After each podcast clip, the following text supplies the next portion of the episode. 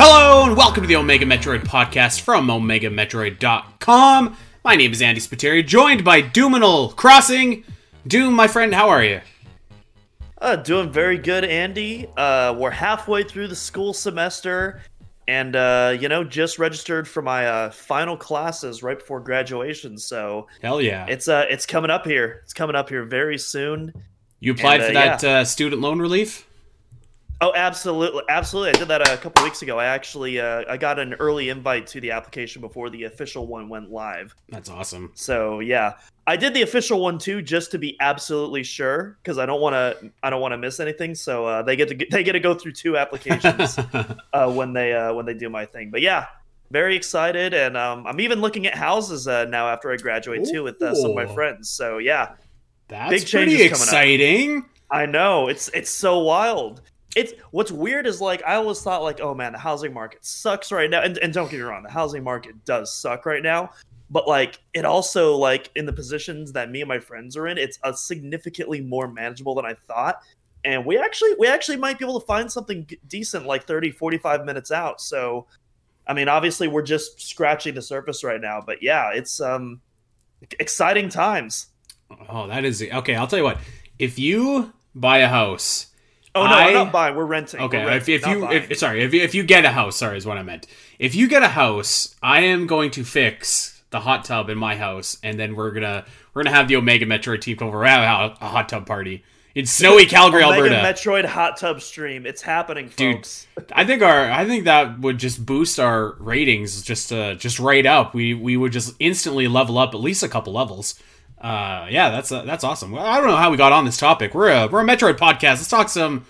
We're going to talk some Metroid today. But actually, before we talk some Metroid, we are going to spend a uh, a little bit of time addressing the video game world and the controversies that have uh, that have shaped it. So we are going to talk about some Halloween esque scary places in the Metroid series today, uh, some scary enemies and stuff like that. But I, I, you know, I've kind of been talking about this, and I've been following this story pretty closely.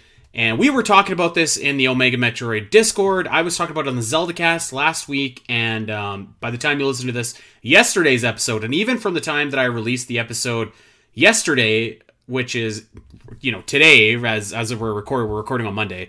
New information has come out, making the old information obsolete. Of course, I'm talking about the Bayonetta 3 voice acting kerfuffle.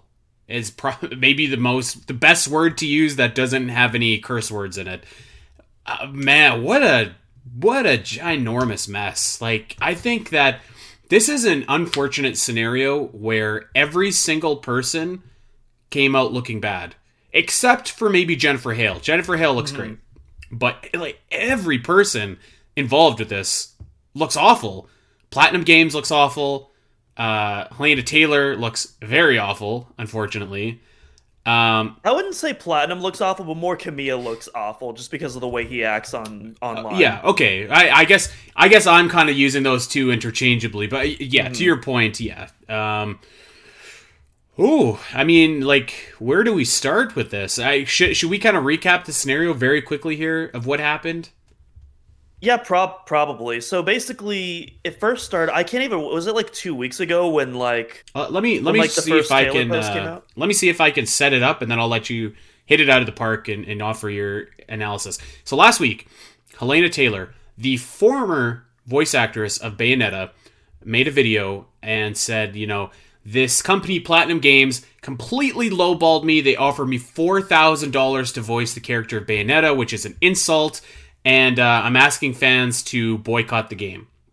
And as you would expect, everyone is just like, "That's a complete joke." Four thousand dollars to voice a a prominent character in in you know, I guess Bayonetta is a fairly niche series, but like I'd say that the Bayonetta character is bigger than the Bayonetta series, if that makes sense. So like, you know, you're voicing a character. The personality of that game is a big part of it. There, there's lots of support from other voice actors like David Hayter, Sean Chiplock, uh, lots of other people who are just like, that's garbage. And um, you know, Platinum Games didn't uh, they didn't say anything back. They just blocked a bunch of people, and uh, I think uh, what's that guy's name again? The the head of the Platinum Games. uh, Kim, uh Hideki Kamiya is his Kamiya, name. Yeah, yes. he's yeah. Yeah. So he actually like deactivated his Twitter at one at one point. point, and uh, so a couple days maybe it was even the next day after. Um, Jason Schreier of Bloomberg, who is a very, very reputable reporter, probably like the most trusted name, I would say, in video game journalism. I, w- I would agree with that for sure. He comes up with a report that essentially says that wasn't the whole story. What happened was Platinum Games tried to re-sign um, Hellena Taylor to to do Bayonetta three, and they offered her a a I guess a union standard of four thousand dollars per session for up to four or five sessions. So it kind of it, it it at the minimum end it was fifteen thousand. On the high end is twenty thousand. And Hellena Taylor declined that, and then they went into a different direction and they brought in Jennifer Hale, who I mean like that was what was so confusing about it initially is because like I could have seen them phasing Hellena Taylor out for like a new up and comer, which essentially means like a cheap up and comer, like someone that doesn't have the the commanding value that you know maybe a more seasoned voice actress does. But like Jennifer Hale is like the, I mean, she's like the Julia Roberts of voice acting here. Like she's a she's the biggest name I think potentially in in this world. So. Uh, I mean, she's literally done like hundreds, if not thousands, of different voices in anime and gaming, and even even a few um I want to say TV roles as too. I could be wrong about that as yeah. well, but yeah, she's like one of the most prominent uh, voice act actresses in the business right now. I actually had the pleasure of uh, meeting her a couple of years ago, so that was pretty cool. Oh, that is cool. But she's the voice of Samus, or yeah, kind of sort of right, like in Prime. Yeah, well, she does have some cut dialogue. Yeah, it, well, that's good enough. She she is the voice of Samus as far as I'm concerned. Um, so yeah, so they hired Jennifer Hale, who is not obviously going to come cheap. So there was something fishy about the story. Bloomberg confirmed that she was that Hellena Taylor was offered four to five sessions for about twenty thousand dollars, and uh, you know the story obviously radically changed to people were like, "This isn't what you said, Miss Taylor. Like this, something is is clearly amiss here." And so really, it just it kind of comes down to and Hellena Taylor this morning on Twitter essentially you know, clarified and, and, essentially corroborated what uh, Jason Schreier reported. And so, like, yeah, I was offered this, but it wasn't good enough. It wasn't what I was worth. Whatever. So it's a really bad look because like she she lied by omission because what happened afterwards is Platinum Games said to to Hellena Taylor, "How about this? We'll offer you a cameo spot where you can do a few roles, and we'll pay you for." One session, which is four thousand dollars, which is what Hellena Taylor originally said that she was offered but she left out the part where she was offered the main gig before. It's just I think that there's a really really good conversation going around the last couple days about like what is fair compensation for voice actors because clearly they're they're not compensated well enough. I, I, think I think almost everybody would agree with that.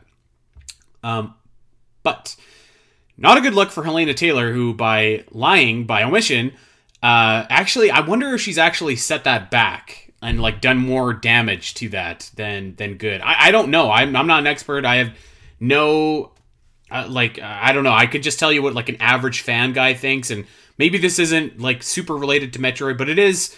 You know, I think we're going to see voice acting become a real staple of you know not only uh, video gaming in general, which it already is, but I think like Metroid moving forward as well. So you know, this does have some kind of ramifications on the series. So just a, a real dirty, dirty mess here. Just a bad look for everybody.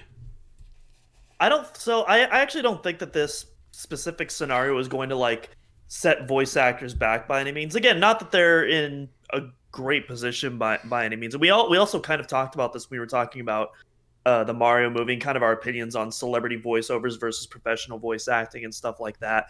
But I, I honestly don't think this is going to have a huge influence on the fight. If anything, I think this is just kind of, you know, your kind of monthly reminder that, hey, don't immediately jump to conclusions before getting the whole story. And, you know, this is something that we're all guilty of. I'm not like putting the blame on anyone else. I'm certainly a part of this as, as well. But, you know, you know, when, you know, a story is coming out, you know, we always want to jump to conclusions. We always want to like get there the quickest and the fastest. But, you know, as you know, as the story has progressed and has rolled through, it's actually significantly more nuanced than it once initially appeared. And so, yeah, that's really all I have to say about that. I'm not gonna lie, I am I am very disappointed in um, the way Taylor initially handled it, and um, but yeah, beyond that, I um I don't really want to comment on anything beyond that again because there could be even more that we don't know about yet. To- totally, um, yeah. I will say all this. I will say though, or, or so you you go. First. No, no, no. Finish, finish your thought. I, I was just gonna say I I genuinely do feel bad for the you know just the other people in platinum or people like hale who just had nothing to do with this at all who've now like yeah. been swept up in all this controversy and I, I genuinely feel bad for them i think jennifer hale specifically like she got a lot of uh unwarranted and unwanted uh, attention from fans of bayonetta who perhaps you know were were I don't know, galvanized by uh, by Taylor, and you know she she did release a very classy uh, note that said like you know my reputation speaks for itself. I'm under an NDA, so I can't really comment, but like look at my history and you'll and you'll see you know what I'm talking about, and and I think I think she's absolutely right. Like she uh, she's one of the most respected and longest tenured voice actresses in this industry for a reason. So, um, but I you know I just I feel bad for like the fans of Bayonetta three. Like this game has been. Uh, what is it like eight years in the making, maybe even longer. Um, well, it well it got announced in 2017, so we're, we're about the we're about the uh, yeah. Uh, five oh, sorry, right so from the last bit, whatever. It's been a long time. So, I, like, I was thinking of, uh, of of our of our buddy Quest actually, and I was just like, man, like that just sucks. Like being a really big fan of the series, and like you're hyped for this game coming out. It's the first Bayonetta game to come out since like Bayonetta 2, which was like eight or seven years ago or whatever it was and you just got all this nonsense swirling around and it's just like i like i feel bad for the people that just want to enjoy this game. And uh, yeah, it, it's too bad. It, it, almost kind of and this is nowhere near in the same league as bayonetta 3 but it kind of reminds me of like when samus returns was coming out and there was the whole uh, um, locked content behind amiibo controversy. But obviously that is nothing compared to what's going on here. Obviously this is a much more serious issue that we're discussing about now than yeah. you know, amiibos. Yeah I, the last thing I want to say before we talk some Metroid here is um, I, I was very I was very pro when this story first broke out. I was very pro uh, Hellena Taylor, and um, I think we all were. Yeah, I think we all were, and I and I think that as you know, as a couple things that my takeaway here is is one, as new information comes out, it's okay to change your opinion, and two, if this story, a similar story broke again, I would always side with the with the person and not the corporation. I always want to give the person the benefit of the doubt. I believe the person almost almost every time over a corporation, right? So like the corporation will be fine. The corporation is going to do what it's going to do. It's going to keep making money. Um, and the people will, you know, I don't know what Hellena Taylor has done to her career in, in voice acting. I, I can't, I don't know. I don't know if it's, I don't know if there's a whole lot of other people that are going to be looking at this whole scenario and saying like I want to cast her in my video game, which again is really unfortunate because I do think that people should get paid fairly in this industry. It's just perhaps I don't know, perhaps could have been done differently, but um, hey, I thought since I talked about it on the Zelda cast and since we've talked about it in our Discord and since I know that we have a bunch of Metroid fans that are fans of Bayonetta, um, and just because it's a very included. topical thing in, in the video game world, uh, I did want to touch on it, so I'm, I'm glad that we did that. Yeah, for sure. It's all, all just really unfortunate really unfortunate what's happening. I'm yeah. uh, I'm hoping that when the game does come out later this week, we can just hopefully all be able to like put this past us and just enjoy the game for what it is is what I'm hoping. While still be able to like have have this conversation. Totally. Yeah. I got some good news. I'm playing a really fun Metroidvania that is going to be next next week the return of inspired by metroid is coming back. So uh, uh, we're going to be talking about that game. I don't want to tell i don't want to say what game it is yet. If you follow me on twitch or twitter you probably already know what it is but uh, i've had a real fun time with that. So good vibes as we uh, transition over to talking about the metroid series. And doom it's almost halloween. Do you have any halloween plans? Are you going to dress up as any metroid characters uh, I actually don't. It's actually funny. I cosplayed a ton this year, but I probably not going to dress up as Halloween. Weirdly enough, I am going to play my first Resident Evil game though. I've never played the Resident Evil series, and I'm going to be really? streaming that. Yeah, I'm going to be streaming that this Wednesday. So by the time you're all listening to it, that's going to be tomorrow, actually. Uh, Wait, well, which are, one are you starting with? Are you starting with one? Uh, yeah, I'm doing the the remake of Resident Evil One. I'm streaming that first. Yeah. I've had that. I've owned the game for a couple of years now, but I never got around to it. And uh, yeah, I'm uh, Resident Evil's relevant right now. Halloween's coming up. It feels like the perfect time to finally see what the series is all about. I think you're uh, you're gonna enjoy because Resident Evil Two, actually Resident Evil and Resident Evil Two, uh, to a lesser extent Resident Evil Three, are incredible 3D Metroidvanias. Believe it or not. So I think you're gonna be very happy with those games actually. Um, particularly two. I really love Resident Evil Two. The remake they did a couple years ago was awesome. So Yeah, I heard the remake was super good. Yeah. it is super good. Very scary and uh maybe not maybe that's a little bit more scary than some areas of Metroid, but there are some pretty creepy areas in this series. So what we did today is we put together a list of some of the areas that really stuck out to us in the Metroid series, and some of, I have some characters as well, some very creepy characters. But uh, some of the areas that really stand out as being kind of kind of a little bit spooky, a little bit uh, scary, a little bit uh, make you stand on your tiptoes, and uh, the, the hair on your arms raise up. So uh, let's I'll let you take it off because I think that we both had uh, a pretty good like you know the, the same idea of the, the one that instantly came to our mind. So I'll let you take it away and describe it in that sweet detail that you do. All right, so we're doing we're doing the big one right Uh, yeah, yeah, gate. let's All do it. Yeah. All right, well, let's uh, fly our way through the galaxy and land on the docking bay of the GFS Valhalla, shall we? Um, you know, I've always talked about how the Prime 3 Energy Cell quest I think is the best out of the series, not just because of the way it's handled with, you know, kind of the way where it's optional rather than with 2 and 1 and 2 where it's mandatory, but also the area is so much more interactive and memorable than like don't get me wrong the artifact temple is awesome but it's a single room and then the sky temple you know it's kind of it's kind of whatever. It doesn't really leave that much of an impression. But the gfs valhalla is incredible and despite the fact that it reuses a lot of assets from the olympus um, just by you know just by simply changing the color tone destroying um, or the color palette destroying the area and uh, Mm-hmm. and then the uh, the creepy music, especially that second track that plays when you get into the depths of the ship, where it really emphasizes those lower those lower bass frequencies. Oh man, it just it's so good. And then the lore dumps you get when you start scanning all of the all of the deceased enemies and the troopers, and then you oh it's so it's such a good sequence. It's uh there's a lot of things about it that stick out to me as being very creepy. But actually, so I think one of the things that I remember the most is that I might be dating myself here, but uh do you remember before Metroid Prime 3 came out, there was that like we that Wii channel or whatever, like Yeah, the down- Metroid Prime Three preview. Yeah. I still I still have that on my Wii, despite the fact that you can't access it anymore. Me too. I remember that there actually there was a lot of cool videos in there, but there was one of them that was some. It was called something like like the fate of the GFS Valhalla, and it was like it's kind of like found footage almost. Like it was like you were watching the Blair Witch Project, and like there is like you know kind of first person. You got the camera. It's like my I playing Outlast here? And then like it just goes static and goes dark, and I was like, oh damn, like that's uh that's kind of something that we don't see a lot in this series. So I think that before the game even came out, that set the tone for this area in a very like creepy, mysterious kind of way. Because I do think it's cool that like you go to there and it's. I, I think that the mystery when you find like a derelict spaceship or like a wrecked something, your for your initial thought is like, what happened here? Like what what's going on?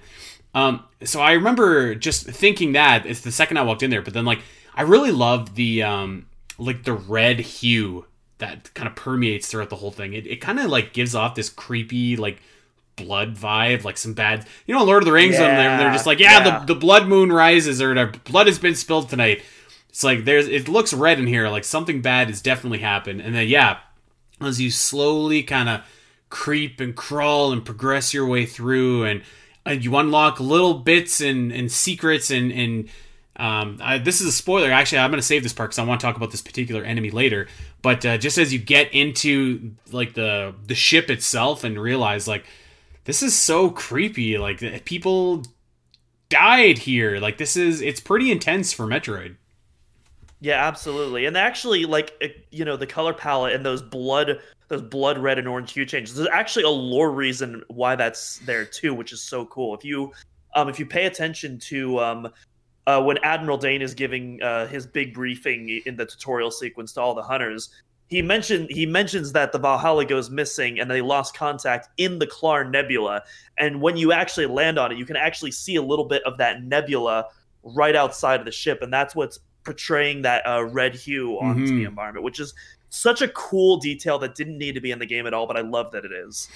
Um, yeah, so very, very creepy area. I think really sets the tone, and I think you're right. Actually, I think that this is the best version of the uh, what would you call it, like the artifact hunts or whatever in Metroid Prime uh, in the Metroid Prime trilogy. It's I- also I'd also say it's the best version of kind of like as you were mentioning the wrecked ship trope, which is you know it's not Mhm, just overused. It's not just used a lot in Metroid. It's used a lot in sci-fi in general. But it I think it's I think it's a testament to how well done it's here that it's able to stand out from all those other examples. Yeah, I, I think that uh, I, I think that it does a really good job. And you mentioned the music too. The music is very creepy, um, which really adds to it. But it's like subtle creepy. I feel like for me. Um, but yeah, I do like it. It kind of has like that classic horror trope where like you'd be walking around like all of a sudden some body with zero gravity floats out of a locker. So like it's it's kind of got like a you know you mentioned Resident Evil. It kind of is like has a little bit of that kind of going on with it, and especially as you kind of get down to the lower part, there's a, a monster that you can fight, which you fought it maybe once or twice already in the course of this game by then, but um, I always feel I always kind of get the the jitters when I when I see this guy in the uh, I think it's in the cargo bay. But uh, yeah, so the GFS Valhalla definitely comes to mind front and center when you're thinking about creepy places in the Metroid series. Very like it, it feels like not it feels like very Metroid, but also not very Metroid at the same time. And I, I wish that they would do kind of more like that because like you know we were talking before um, the show went on. And I think that Metroid has a lot of really tense moments, but it doesn't necessarily have a lot of scary moments, you know? And I think that this one is like scary in that not like a jump scary kind of way, but like kind of like a, a it builds dread kind of way, like what's about to happen, like something is not good here. It's it's uncomfortable. That's what it is. Yeah. It's not like like there's no jump scares or anything. There's no like there's there's no there's no like actual scary el- there's scary elements, but you're not scared. You're just uncomfortable. You're tense the whole Mhm. the whole way through. At least on your first playthrough. After you've memorized it all, like you know that. But that's like natural with any game. I, I almost feel like. But um, but yeah, I would absolutely love to see kind of this style of Metroid uh, attempted again. Um, not even necessarily for a full game, maybe similar to the Valhalla, where it's maybe like a section similar to that. Right. Um, okay. I want to talk about an area that I have always felt was can- creepy. I feel like there's one more thing we got to talk about Valhalla first. Okay, um, uh, yeah, go ahead. Yeah, there's well, I feel like so the whole area in general is really scary, but then there's one big moment that I feel like most people will find on their playthrough, but probably not everyone because it's technically optional and it's not required to finish the game. But the uh, the secret Aurora Unit 313 message for me, that's what really that is what brings this whole area full circle for me. Everything like oh that that probably might be my favorite VO recording in that whole game is 313's um uh their last thoughts so to speak as they're getting sucked out of the Valhalla. hmm It's it's such an uncomfortable message to read It or is. listen to. It is a cool thing too because like it's like you you have kind of like a plot purpose or like it's it's like it largely mo- a lot of it is like optional like you don't have to progress all the way but like there is like a very like plot focused reason for this attack on the Valhalla and like you kind of come full circle to that as you fight 313 at the end of the game which is like actually such an awesome fight. Speaking of that uh I loved loved that Metroid Prime 3 preview channel the video that showed the um the Aurora units and like it was doing the 2D thing and it stopped and it looked exactly like Mother Brain. That was so awesome. I loved that I would, if honestly, if anything, I was mad when that didn't show up in the game at all. They didn't make that connection in the game. I was like, "Are you kidding me?" Yeah, I thought they were gonna do like a, a 3D Tourian. Actually, I thought I was like, this is cool. Um, maybe maybe Metroid Prime Four, we can still get there. Um, I feel like we can talk more about those uh, inconsistencies between the uh, Prime Three preview and Prime Three when we do our definitive ranking because I definitely have a lot of thoughts on that. okay, okay. Um, all right. Well, let's. Uh, I want to talk about another area that I think I think it's kind of creepy, but I'm not sure that anyone else does. I'm not sure that you'll agree with me here. But um, there's something about this area, and actually, I think it's largely the music. But I, I don't know, something about the genetics laboratory in AM2R makes me very uncomfortable as uh, as a player. And you go in and there's kind of this creepy music that rises and falls, and it doesn't really sound like anything else in the soundtrack. It's kind of like it's, it's like this weird kind of sounds like very alien, like in, in which is saying something because you're on this alien planet, which is like full of aliens. So I mean, go figure. But it, sounds even more alien than what else is on that planet. And um, I don't know, just like the even the name I think is like a little bit creepy too because it's like genetics like what are they making here? Like what are they, it seems like it almost gives me the vibes of like they're trying to create like the ultimate monster. It, it reminds me of alien uh, or to be more specific uh, alien covenant when you find david and he's kind of engineering the xenomorphs and has perfected the formula. So it kind of gives me a little bit of that as well. And of course like you could really say this for the entire game of um, of AM2R, but this area in particular, I feel like is very tight, is very dark. There's like the kind of hints of, of green that flash and kind of give this kind of creepy little glow. So I, I always have thought of the genetics lab as kind of like this place that uh, you know it, it, just it gives you the sense that like something is about to go very wrong, and it, it does because you're about to fight the Queen Metroid, which is another very intense and scary kind of showdown. But I think that the build up to that is very kind of I don't uns- unsettling. Yeah, I'm not. I, I can definitely see where you're coming from. I don't think I had quite the same impact there, but I think that's just because at that point I already played Metroid 2. I'd beaten Metroid 2, so I had already, you know, had a sense of like where this was going. I'm like, okay, this is obviously like the final area before the boss. Right. And so, well, like, I, I could definitely see those vibes, but I, yeah, I just didn't really have the same impact just because I. And, and that's fair. I played AM2R, by the way, after uh, Metro 2 and Samus Returns. But uh, I, I don't know. It was something about it that was just like. There's something to be said about an area right before the final boss that it seems creepy, right? Like, or mm-hmm. seems like this is like this is intense. And Impact Crater for Metroid Prime almost kind of gets there, but it's something about it just doesn't get the same kind of scary vibe to me. Maybe it's just that it's a very bright, uh, very red area, but uh, I don't know. The just the darkness, the kind of creepy green stuff that's everywhere. The the music really sells it for me. I think is basically what I'm saying here. But that one's always stuck out to me. I don't think anyone else out there will necessarily agree with this pick, but I, I wanted to bring it up. I will. I will say though, I think you could make an argument that like almost the entirety of Metroid 2 can fit in that whole domain. Yeah. Because like every because like you know there there's the main tunnel area where you get the you get the goaded music and it's just you, you it's your safe area. You feel safe. But then every time you have to leave you're just like oh god oh god oh god here we go here we go okay. Let's do this. And it's yeah. So definitely I would I would almost put the entirety of Metroid 2 kind of in that almost creepy factor, which we which we talked about in our definitive ranking as well. Mm-hmm. And specifically, like the Game Boy Metroid Two, I think. Um, yes, could could yes, really. I, am specifically talking yeah. about OG Metroid Two. Yeah. Yeah. So I I think that that's kind of a case where your limitations actually help you. Um, and actually, since we're kind of talking about this, I did have another area that again I don't know that anyone else will agree with me on, and I can't say that I think it's scary, but there is a sense of heightened awareness that I have when I get to this area. And that is Ridley's Lair in the original Metroid, specifically Ridley's Lair. There and I, and I just want to preface this with like I've been playing a lot of Zero Mission lately, uh, like a lot, and um, it's an incredible game. I love Zero. I love Zero Mission actually. It's one of my favorite 2D Metroid games. But I will say that one thing that that game does lose is a lot, in my opinion, is a lot of the kind of creepy ambiance that uh, the original Nestroid created, specifically in terms of the music and specifically in terms of like it's a very bright game and you can very clearly see and you're very powerful in that game as well. Like you have lots of missiles lots of lots of everything.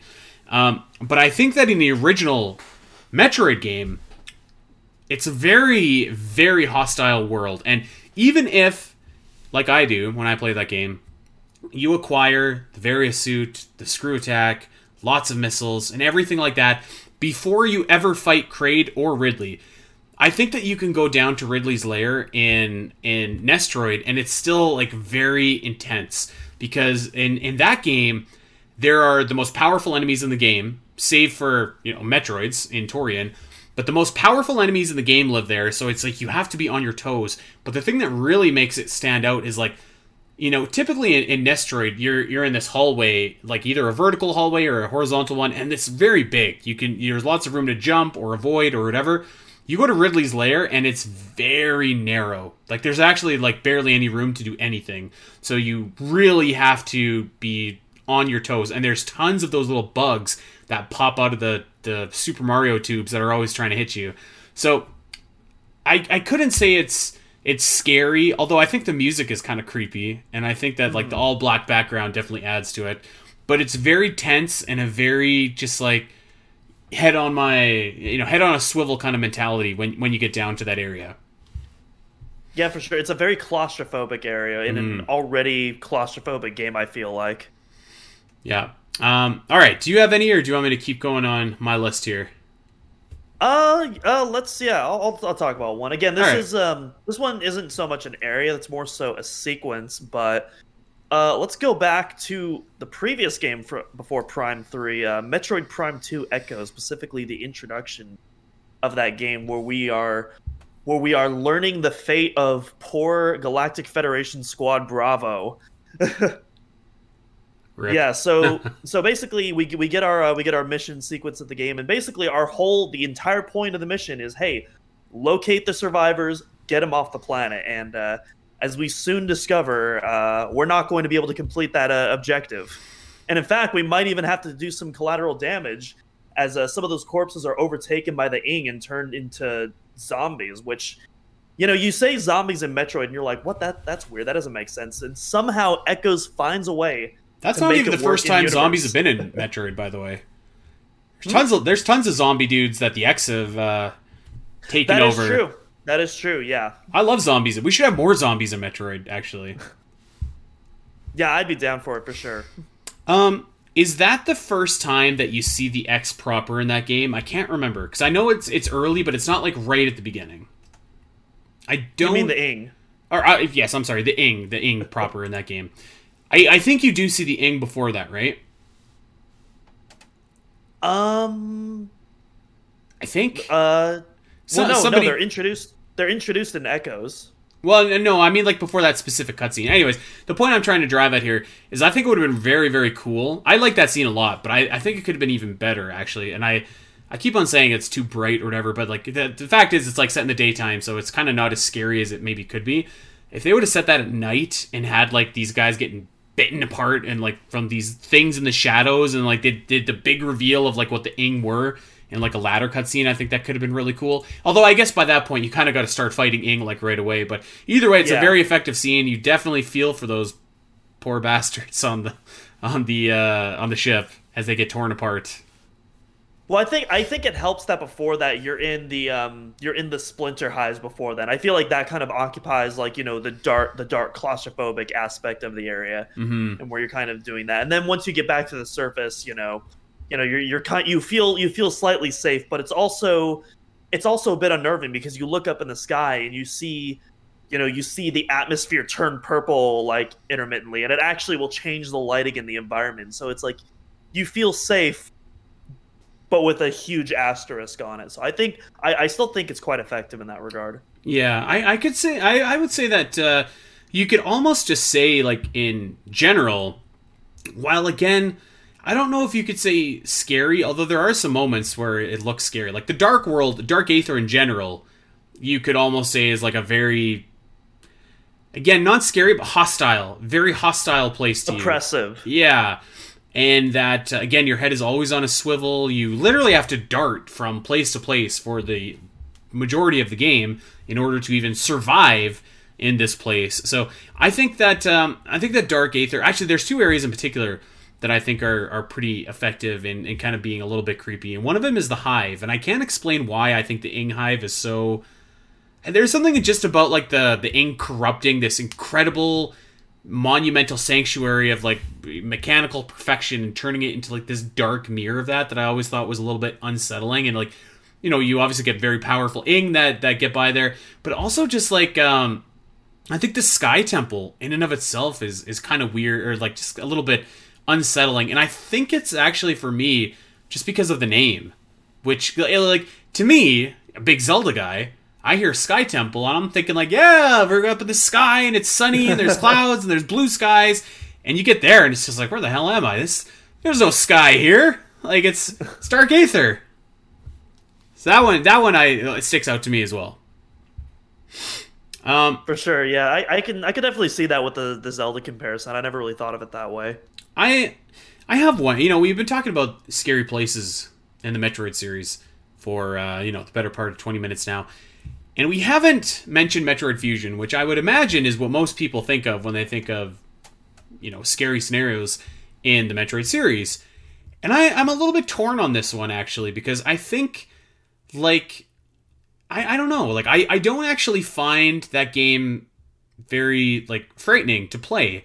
Um, because like the the situations that you encounter the SA-X, I would say like they're not scary. It's not like you're creeping around and like you you trip something and he it, it notices you and then blasts you to oblivion.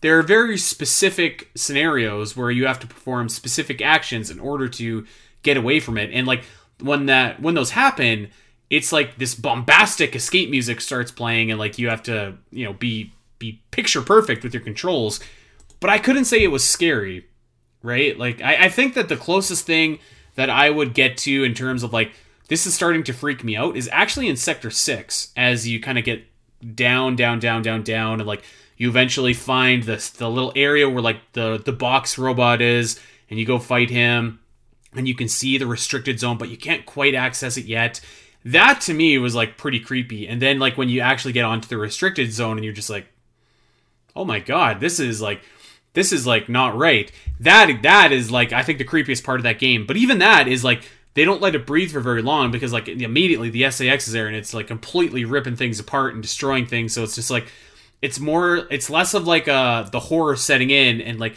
more of like the horror and then it's like oh I got to get out of here like right now.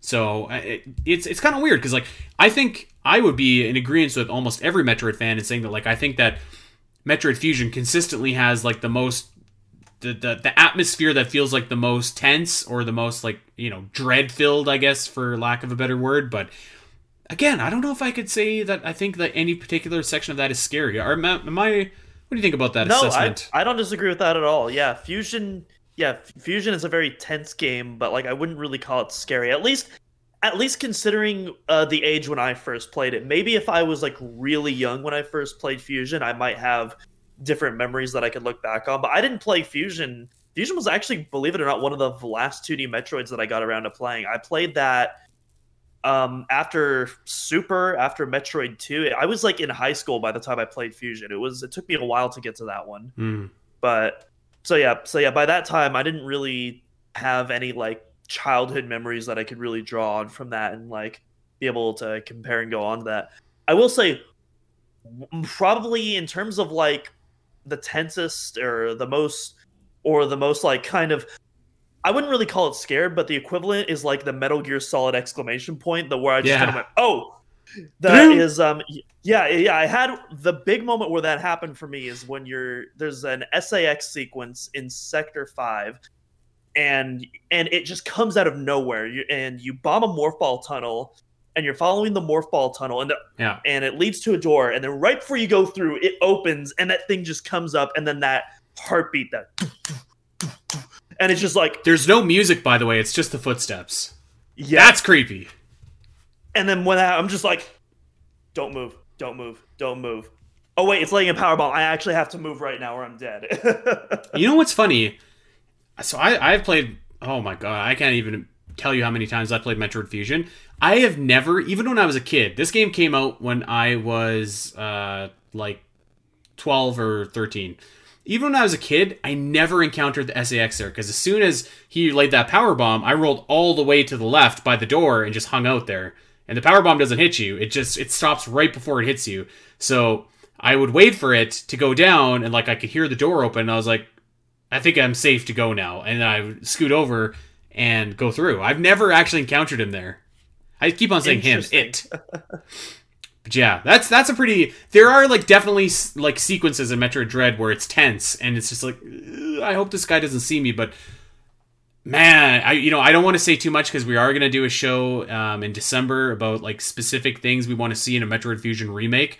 Um, oof, that would like if you could if you could implement a way where like the SA-X could attack at random intervals that that would be a game changer and make it so that the ship isn't as bright and inviting and that like it's kind of you have to you know well, really look well, around. I don't think I don't think the brightness will be in it because the reason why both Fusion and Zero Mission are bright is just because of you know the era those were released yeah. on. They were made for the Game Boy Advance, which the original model had no backlight, and so they had right. to compensate for that by upping that um that saturation up in those colors. Yeah, and, and you know I'm I'm not trying to like I think the games look great actually for you know for what they are. Mm-hmm. Um, but yeah, it is definitely a, a, limitation. That's it's kind of the opposite actually of Nestroid and Metroid Two, where it's like these ones you had to make them really bright versus those ones which had to be very dark. So I think both like both of those scenarios are great, but it's just I do think that like a little a little lower lighting would have helped. And um, I actually think that uh, I'm going to say the exact same thing about this next area as well, and that is the EMMI zones, which on one hand are very tense and somewhat I don't know if, again if frightening and scary isn't the, quite the appropriate word, but they're certainly tense, and you certainly have to be mindful about where this thing is. And the EMMI does have an element of randomness that it can attack you with and, and appear. And I, I know you've probably had this where you've just walk in a corner, open a door, and like bam, there's the EMMI, and it's just like oh god. but it's not like scary necessarily. It is pretty creepy when he starts chasing you, and you're just like oh god. But again, that's that's kind of more so tense than scary. But I think that uh, we were kind of talking about this last week with uh, with Griff in our Metroid Dread one year retrospective. But I do wish that the EMMI zones had a little bit more visual diversity to them because they're all kind of the same. Mm-hmm. They're all very bright. They're all very like they're all they're really bright actually for some reason. When I think that like like the first time that you go into Dairon, for example, and everything's dark, that would have been a cool EMMI zone to have to kind of deal with, and maybe all you could see oh, is like that would have been the sick. red glow of its eye, like that. That would have been cool.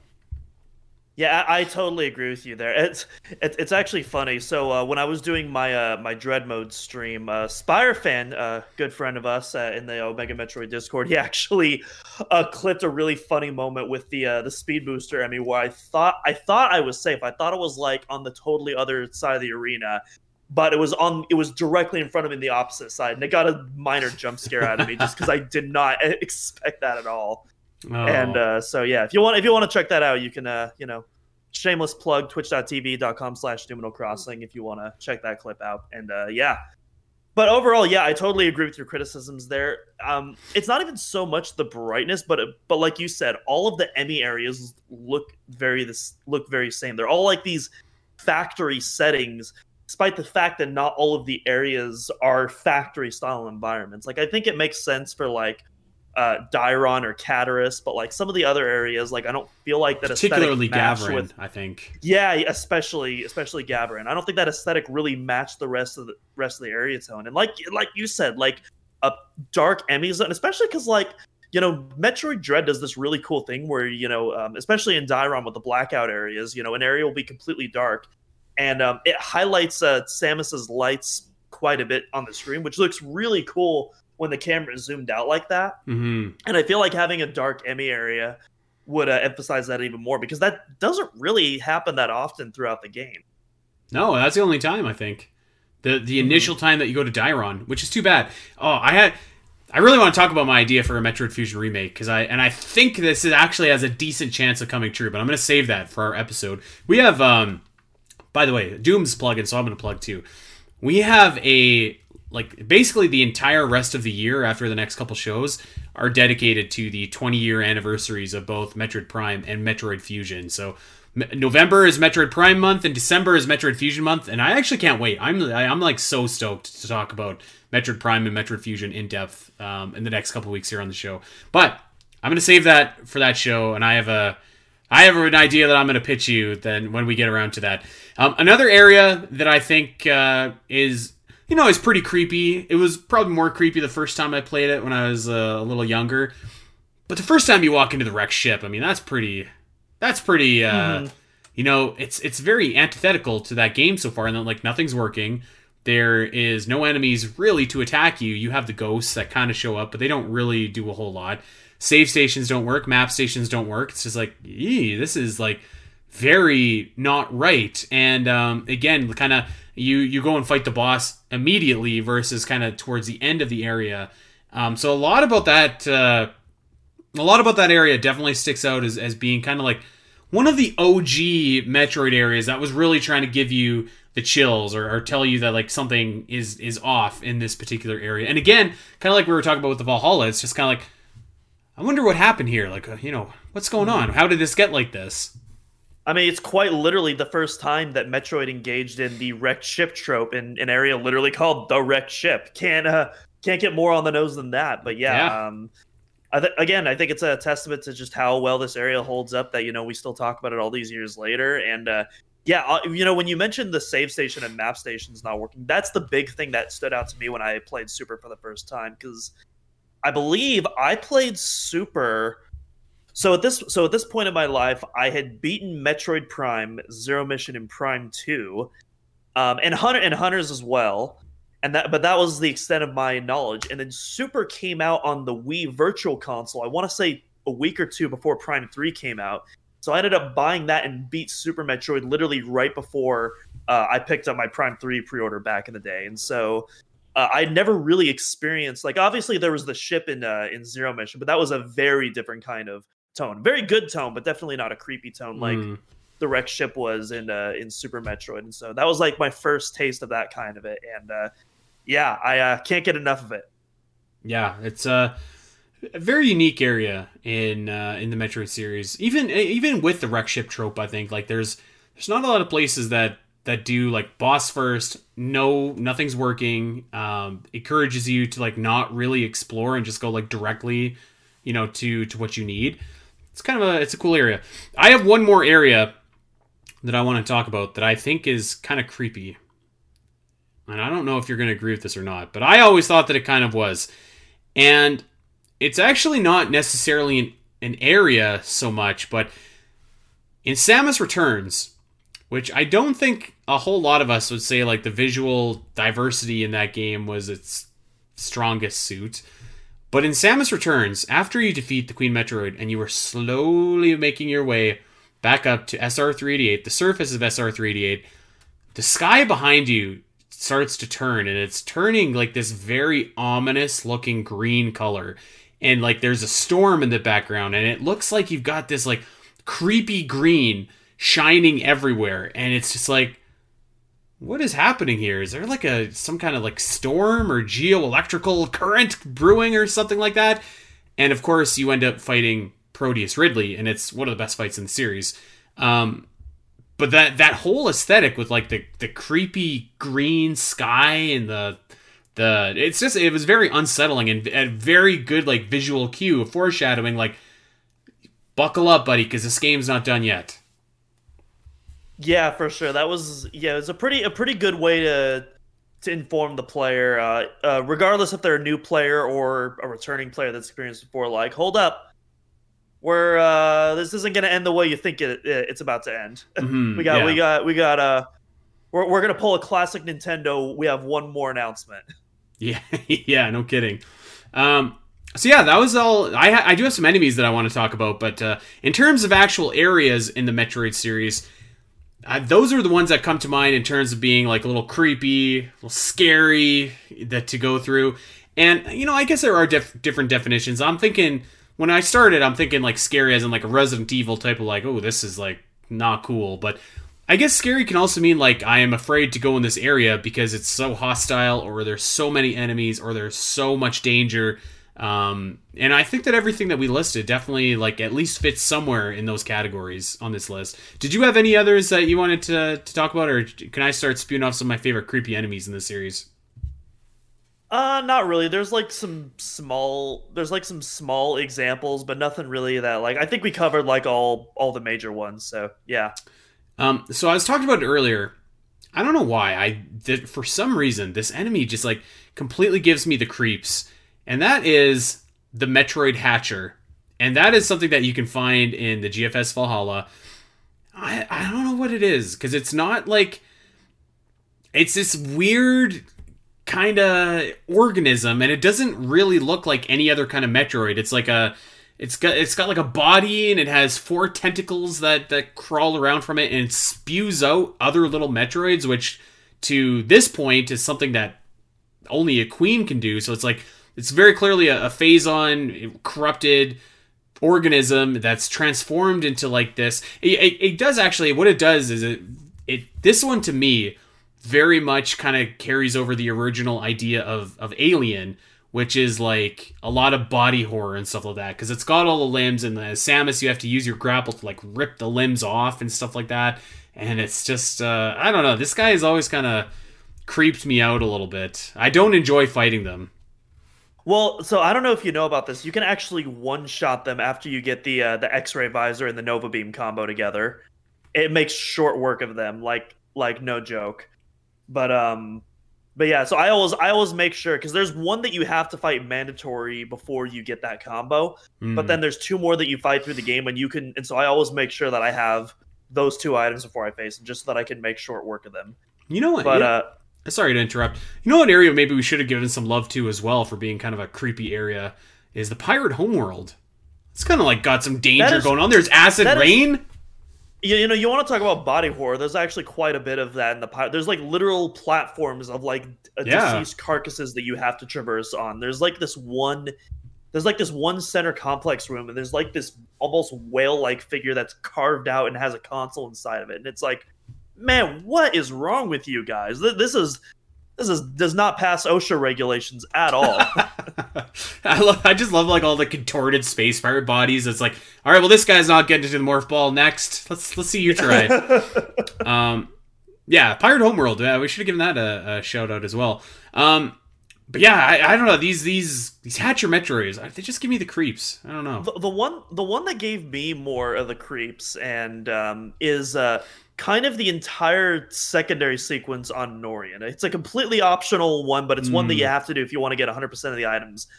I don't know. There's something about that that always creeped me out just because it's like you're going back to this place where you you won. You definitively won the battle.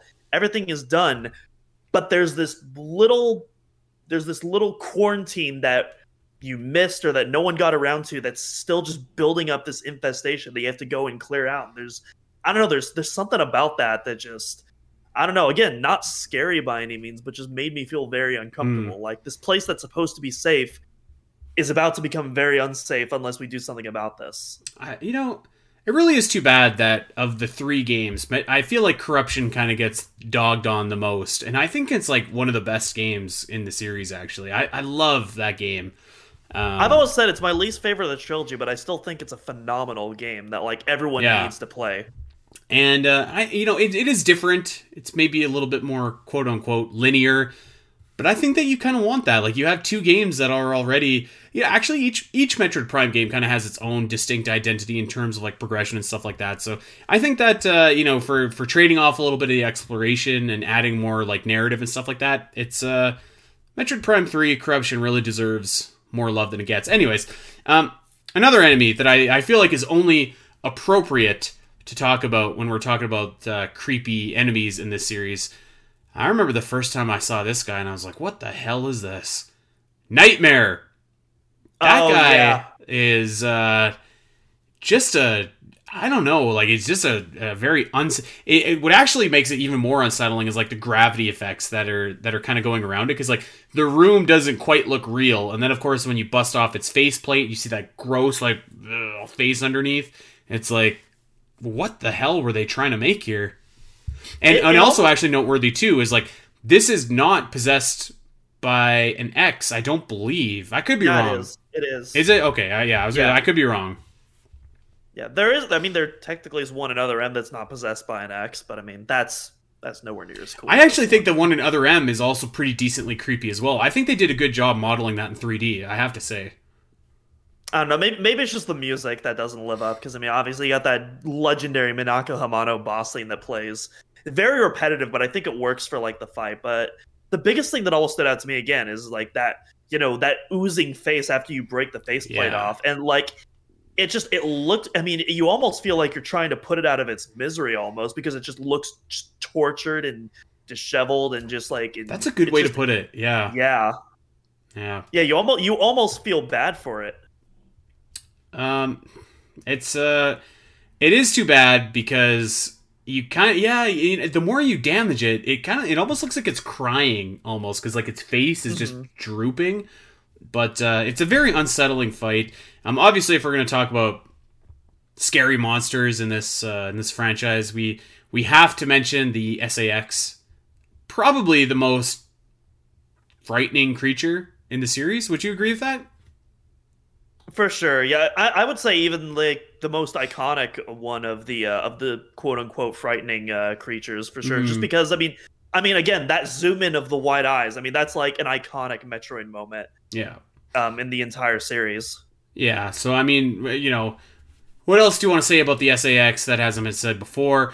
Um, but I do think that almost, maybe not quite as iconic, but uh, definitely iconic, and I, I think you'll agree with this one.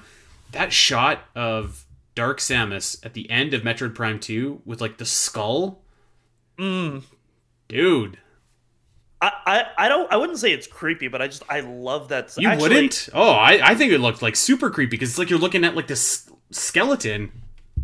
What what what I think is really cool is that it looks like um it almost looks like the core essence of Metroid Prime and its color scheme and kind of the way it's designed and, and in my head canon that's kind of where I interpret that Samus makes the connection that Dark Samus is Metroid Prime. Hmm. Just in my own personal head canon, but uh oh, it was it was actually really cool, slightly off topic, but uh my friend uh my friend who lives about 45 minutes away from me, he actually has a modded Switch and he has a ton of like fan costumes for Super Smash Brothers, and one of them he has for Dark Samus is the final boss form. And so like immediately I I use that every time I go to his house because it looks so cool. Oh, buddy, take some take some screenshots next time you're there. I gotta check that out. Um, It that looks sounds super so cool. awesome. Um, where do you land on the EMMI as a creepy enemy? Are you are you for that or against it? I wrote it down, but I'm actually I don't know if I think it's as creepy because you you do have the ability to counter it. And I do I actually think the scariest EMMI that you see in the game is the first one that's all like damaged and messed up. Mhm. It's a little bit harder to be scared of like the bright green or bright yellow EMMI, at least to me. Like they don't look particularly menacing. Eh, They are. They'll they'll kill you in like one one shot, but just visually looks wise, and especially if, if you're playing Metroid Dread and kind of get into a cadence and just learn that you can essentially outrun them in every scenario that you're in. Mhm. I don't I don't know, but I, I think that they're definitely worth a mention at least.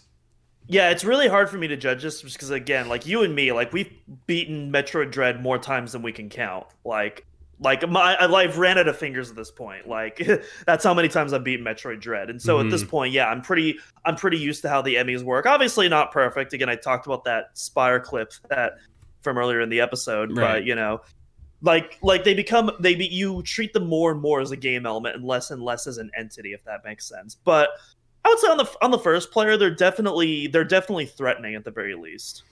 Okay, I got one more enemy. and kind of gives me the creeps because it's like, again, it's kind of my own head headcanon, but it's like, what happened like to this poor creature?